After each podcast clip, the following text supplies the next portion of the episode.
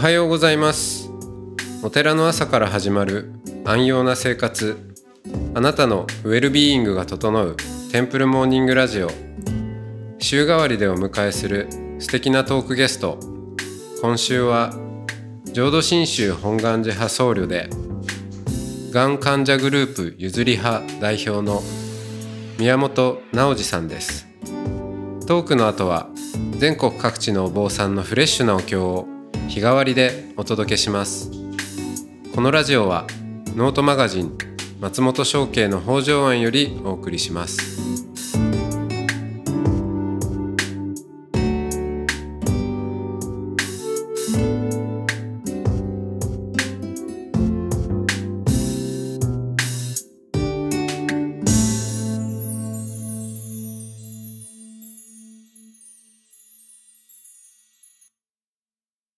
おはようございます。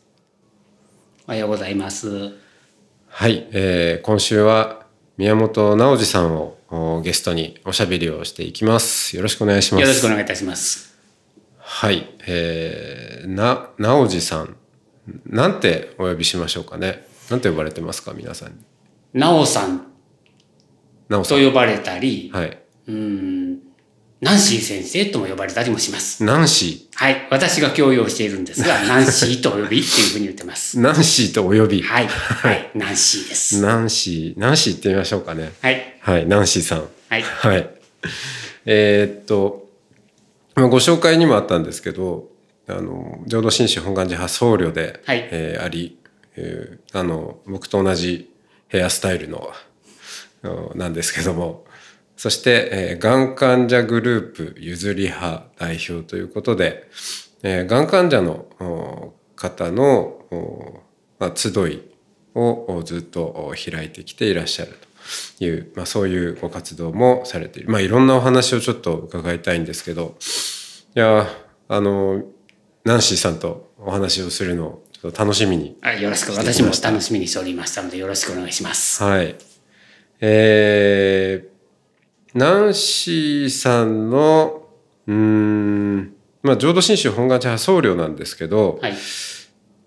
僕と多分、な、なんでしょう、こう、立場が似ているというか、まあ、僕は聖系とか言ってますけど、えー、要は、あの、自分のお寺というのが、ここっていうのがあって、まあ、そこを拠点に活動しているわけではない、えー、まあ、どちらかというとフリーランス的な、はい、えー、お坊さんなんですけど、そもそもあれでしたっけ、お坊さんになるという、まあ、あのこの、えー、我々のというか業界では漱石を持つと言いますけど、はい、僧侶の席ですよね、はい、うん、で漱石を取られたのが時期としてはいつでしたっけ。えー、っと、えー、にせんじゅうねんぐらいだったと思いますね。だからじゅうねんほど前ですね。じゅうねんほど前に漱石を取られたと、はい、で、えー、っと元々が薬剤師。そうです。あの大阪の北野病院というところで薬剤師をしておりました。うん。はい。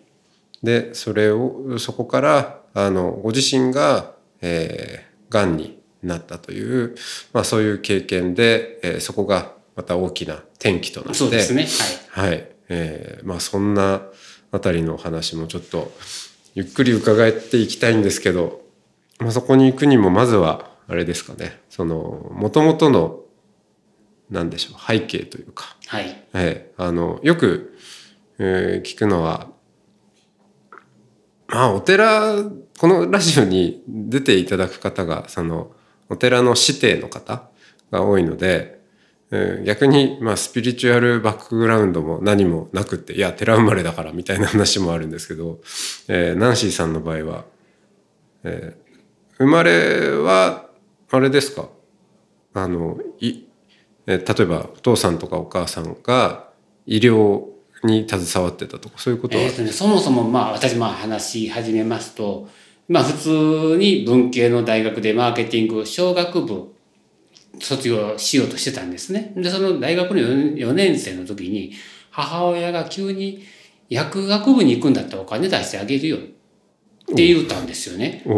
で母親もおじいちゃんも薬剤師なんですけども、私ずっと文系でずっと勉強してて、そんなんよっつ下の女の子とだって無理やし、そもそも化学大嫌いやし、そんなん無理無理って言ってたんですけども、ある時急にふっと行こうって思ったんですよ。何かが降りてくるように。別に患者さんのためだとか、今の生活に 不, あの不満があるわけでもなく、行くわって返事して、そこから初めて水、平、利、米っていう周期律を覚え始めて、結局、結果論になりますけども、えー、じゅうがつ真ん中、中頃から受験勉強を開始して、にがつに薬学部に合格するという形になりまして、まあ、そんなに難しい大学でもなかったんですけれども、それでも、競争率がななばいほどあった中、いわゆる薬学部を目指してて、ろくにんではなくて私が合格したということで、私はこっちに道に来るんだったんだろうなって思って薬学部に行ったんですよね。で、まあ、ぎょうさん落ちていく、まあ、まあ、落第もするんですけども、まあ、無難によねんで卒業いたしまして、で、卒業し、いわゆる学生の間に母親が、その母親が亡くなるという肺がんで、自宅で見とりましてね。で、やっぱりそれは私が学生でなかったら家では見とることができなかったので、そういう意味ですごい、あの、そこの薬学部に行ったっていうのがすごい、なんか転機にはなったと思うんですけども、その後母親が亡くなって、まあ、北の病院のところに就職して、で、帰りに何気なく、本当に何気なく百貨店のギャラリーに立ち寄った時に、ある、一枚目の絵で動けなくなったんです。ほう。えー、仏画、お地蔵さんを描かれたような仏画なんですけども、私が絵を見ているというよりも、絵が私の体全体を射抜いてくる、何かをドーンと浴びせてくるみたいな、すっごいものを感じて、ある意味母親に感じられるし、それを仏と呼ぶのか知りませんけれども、そういうすごいものを感じていちじかんぐらい全く閉店まで動けなかったんですね。で、翌日も通って、翌々日も通う。で、その方は、まあ、お坊さんが描かれたんですけども、あ、その絵をですか？絵をですね。はい。えっと、岐阜の方のお坊さんが描かれたんですけども、えー、翌年いちねん待って、その方が同じギャラリーを開くというので、そこで初めて声をかけさせていただきました。そうすると、えー、あなたはいいものを持ってらっしゃる。でも、迷ってらっしゃる。私がいい人を知っているので、紹介してあげようって言われて、うん、それからさんかげつ、よんかげつごぐらいに急に茶ブートが届きまして、はい、なんちゃら会、え、これ怪しい宗教団体ちゃうのって思ってたんですけども、開けて、ふっとなんかほったらかしといて、ある時ふっと開けると、明日やん、行こうって、薬学部と同じ時みたいに行こうって思ったんです。うんで、初めてそこの扉を、あの、ホテルの会場だったんですけども、にじゅうにほんだの会場を開けてみたらそうだったんですけども、扉を開けた瞬間に、真正面のご婦人が目クリクリさせて、あれあなた、いちねんまえに阪急百貨店にいらっしゃったでしょ。え、あの絵をずっと見てたでしょって。はい。私はあなたをこの会に呼びたかった。でもそんなことをしたら変な宗教団体と思われるので、私はできなかった。今あの扉からあなたが入ってきて本当にびっくりしてますって言われたのが、名古屋の野田風雪先生っていう方が毎月いっかい大阪の方で開いている歎異抄を読み解くっていう、そういう会だったんです。うん、野田風雪。野田風雪先生。その方の話がすっごく、まあある意味、ひっくり返されてひっくり返されて、ああ、自分の考えってちっぽけやなって。ということで、本当になんか肌で感じて、それから仏法をずっと聞いていくっていう形、それが私の初めの入り口です。その仏法との出会いということですよね。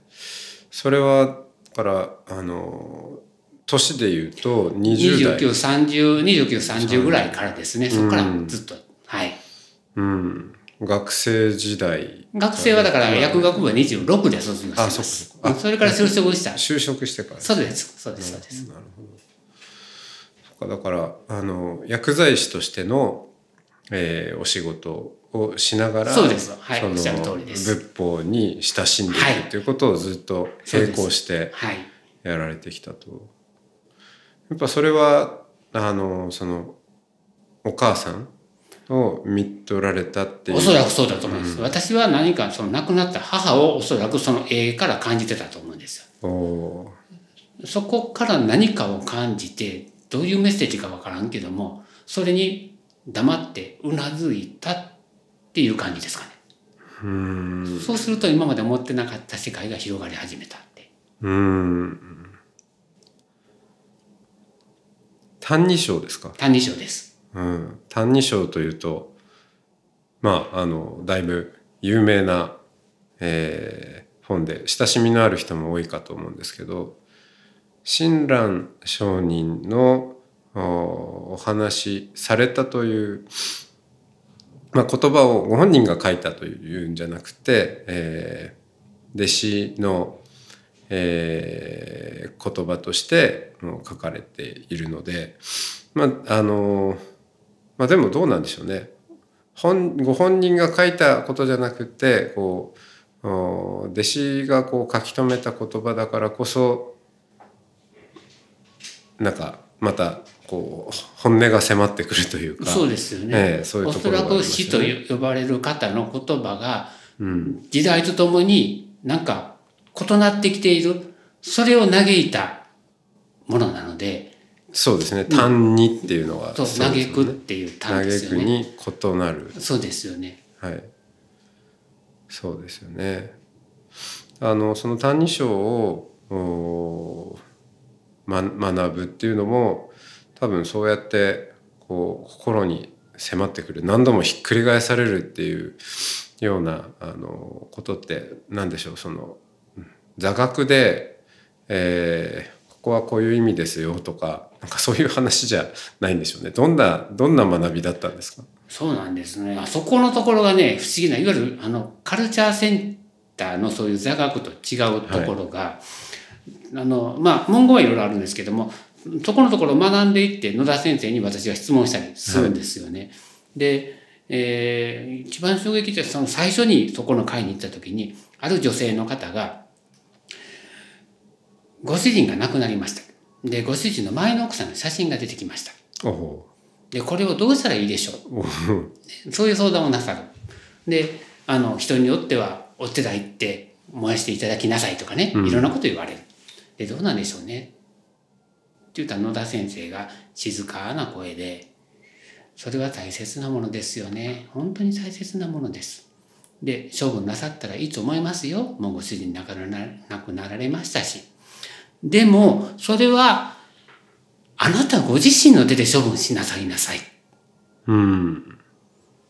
お寺さんとか神社さんに、そういう人たちにお任せするのではなく、あなたご自身の手で燃やしなさい。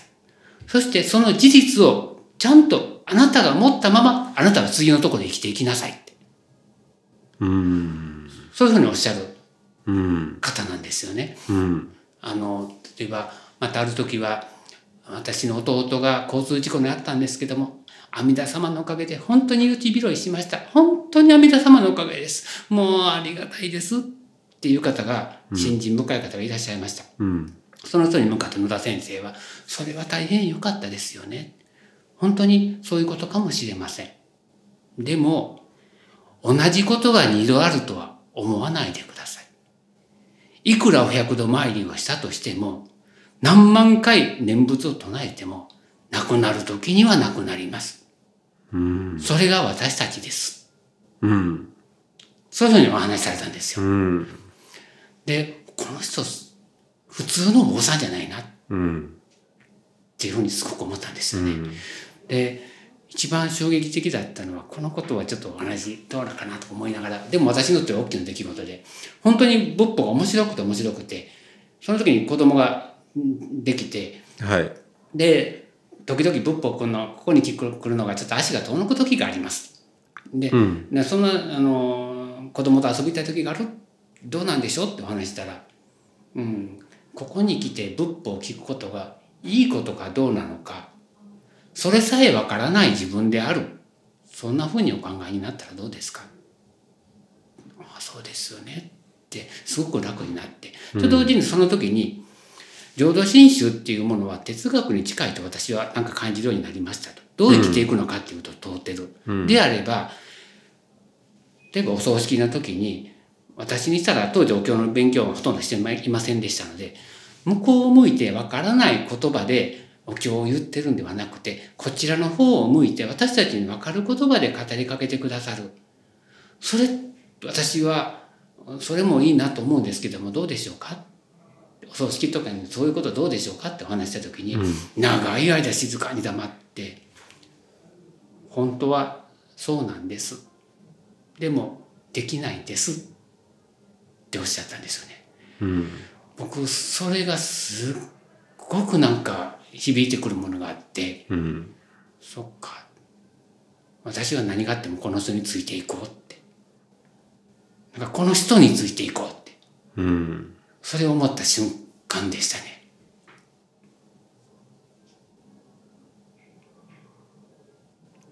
もうそういうその野田先生、はい、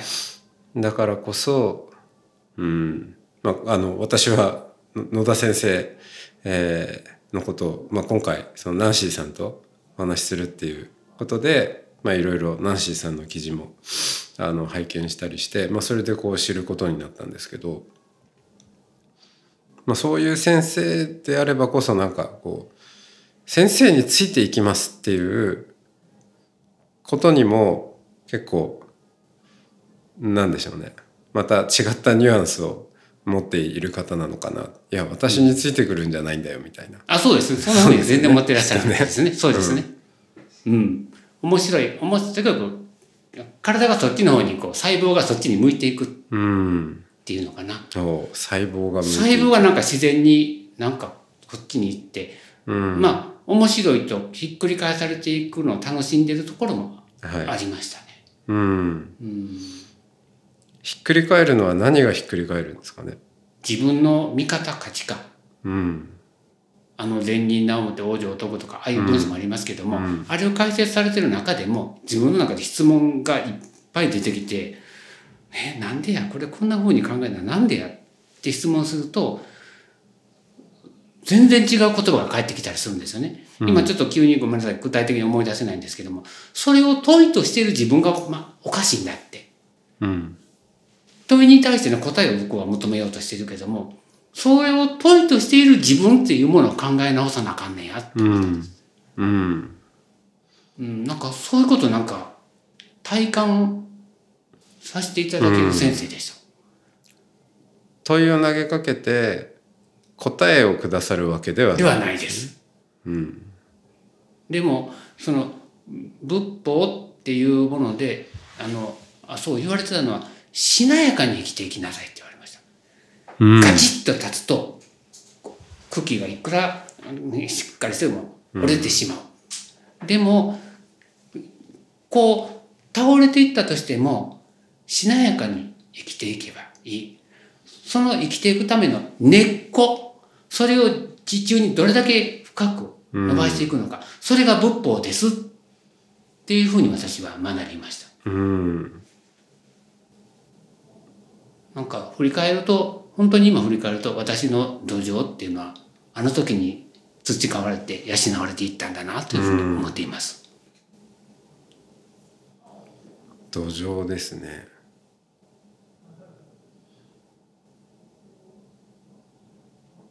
大勢の方が来られてたんですか？そうですね。にじゅうにんぐらいは毎月いらっしゃいましたね。うん、で、名古屋の、あの、野田先生がはちじゅうこうはんになられた時も、名古屋の方で会やってはったんですけども、あの時も、えー、にじゅう、さんじゅうにんはいらっしゃったと思います。もう車椅子で押してもらうんだけども、生きているっていうことは、うん、何かを作り続ける、生産することだって。うん。だから私の声を聞いていただきたくて、私は行くって言ってはちじゅうきゅうになっても会を続けてらっしゃいました、うん、なんかお話を伺ってると結構あの、まあ、お話しされる内容はもうズバッと、まあ、ある意味身も蓋もない、うん、真実というか事実だったりあのすると思うんですけど、結構穏やかなお話ぶりだったんですかね。そうです、うん、すごく穏やかで穏やかで。どんな声だったんですか？ですね、なんだろう、体も本当になんかちっちゃいんですもう本当になんかおじいちゃんっていう感じなんです、うん、でそれをなんかボソボソっとこういう感じであのちょっとラジオでお分かりにくいかもしれませんけども、うん、そうですよねよかったですよねっていう感じでちっとも偉そうな感じとか教えてあげようっていうところはなくって、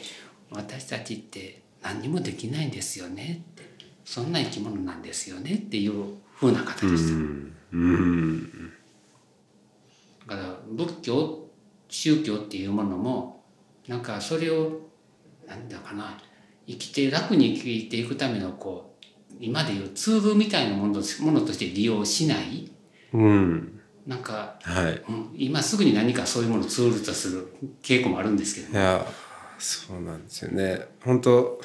まあ、今最近だとこう仏教とマインドフルネスとか、はい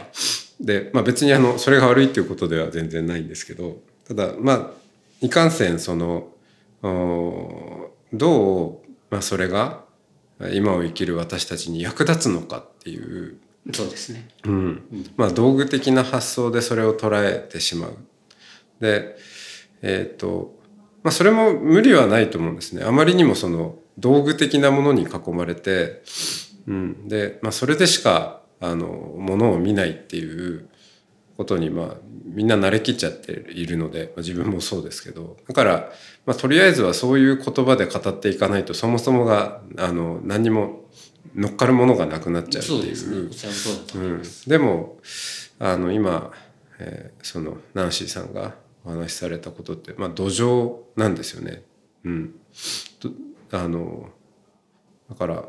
まあ、土壌というのか器というのかうん、その上に乗っかる道具の話じゃないんですよね。そうなんです、うん、根っこさえそれを作るのが仏法だ、うん、仏教だっていうすっごいそうだなと思いつつそこをどうやって、うん、伝えるか土壌とかこう器とかっていうと本当そうだなって思うんですけどそれって何なんだっけって言われるとまたなかなか言葉で表現できないね表現しにくいっていう、まあ、それを捉えるのもやっぱりあの、まあ、道具的な見方って結構、まあ、インスタントであの即効性が求められたりするんですけどやっぱ土壌とかってあの耕すのも時間かかりますしちゃんとしたは、まあ、あの畑なら畑にしていく、うん、やっぱちょっと違う時間軸で見ていく必要もありますよねきっと。そうですね、うん、なんかじおっしゃる通り軸は違うところにいたと思うんですよ、うん、普段病院で、まあえっと、野田先生の仏法の会に行くにしても昼もお昼間まで昼間までは病院っていうところで仕事をする、はい、でそこに仏法の報復会っていう会でそこに行くと全く軸が違うところになっている、うん、人としてどうなのか、うん、医療者とかそんなのじゃなくて、うん、人ってなんだろうっていうそこになんか立つでそれもなんか人が偉いというところではなくて人間だからこそややこしいものを持ってしまっているんだよっていう、うん、そういうことを教えていただきました。煩悩っていうもんだと思うんですけどもね、うん、いやどうでしょう今日のお話からちょっとこう土壌感を感じてもらえたらいいですね。じゃあ今日はじゃあこの辺でありがとうございます。ありがとうございました。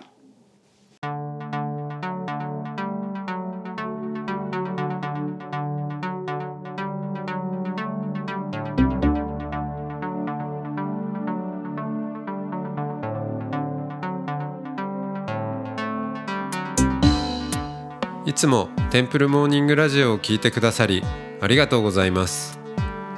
おかげさまで間もなく配信開始からいっしゅうねんを迎えます。リスナーの皆さんへの感謝を込めてしがつとおか土曜日の夜に初めてのオンライン公開録音を行います。出演ゲストや申し込み方法など詳しくはノートマガジン松本商家の北条庵または音の巡礼をご覧ください。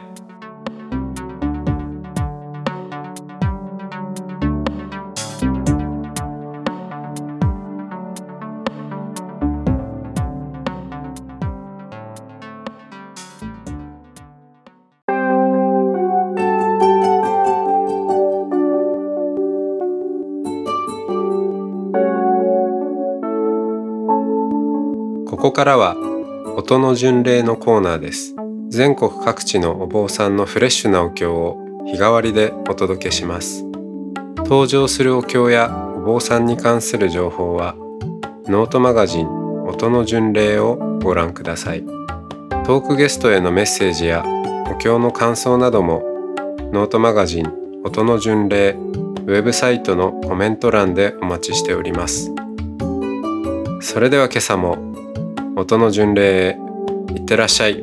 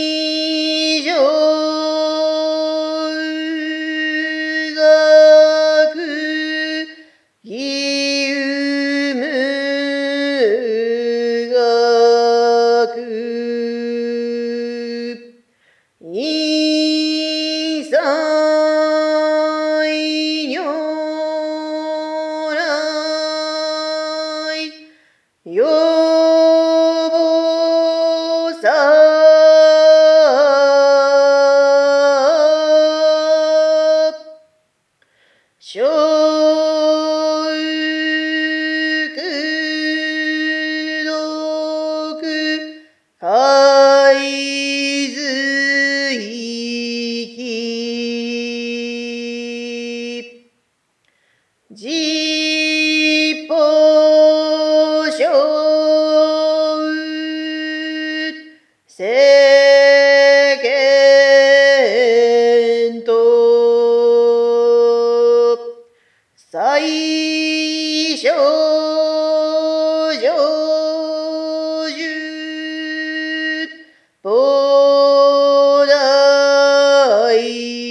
者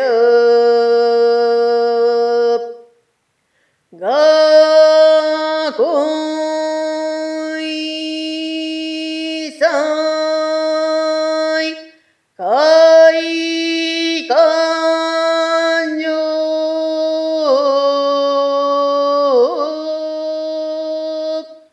天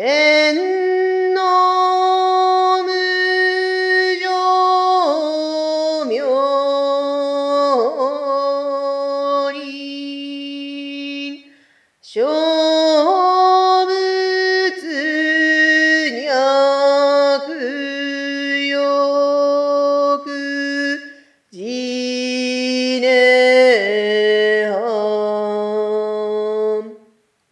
がししじょにかんじょゆいがんくじゅせつじんこ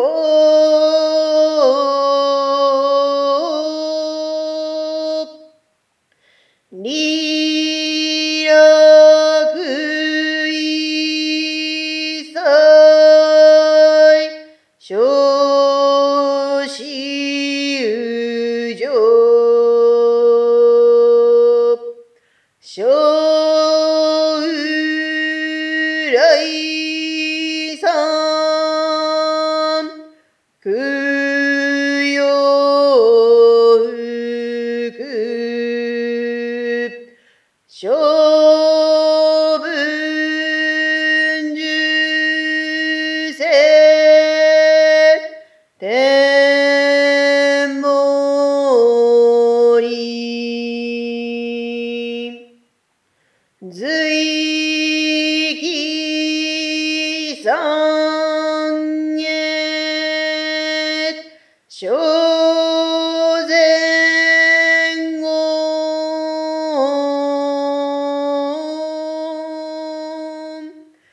栄光修上義勇分道主上無変誓願道福地無変誓願十方門無変誓願学如来無変誓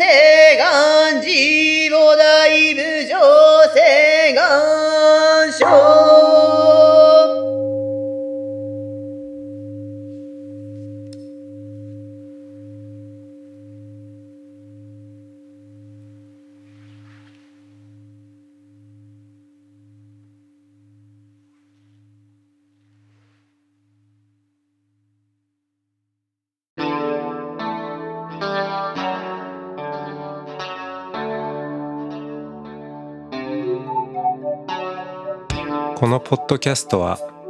ノートマガジン松本商家の北条庵よりお送りしました。お経コーナーはノートマガジン音の巡礼のご協力でした。ゲストへのメッセージや番組の感想などはそれぞれのノートのコメント欄にてお待ちしております。それではまたテンプルモーニングラジオでお会いしましょう。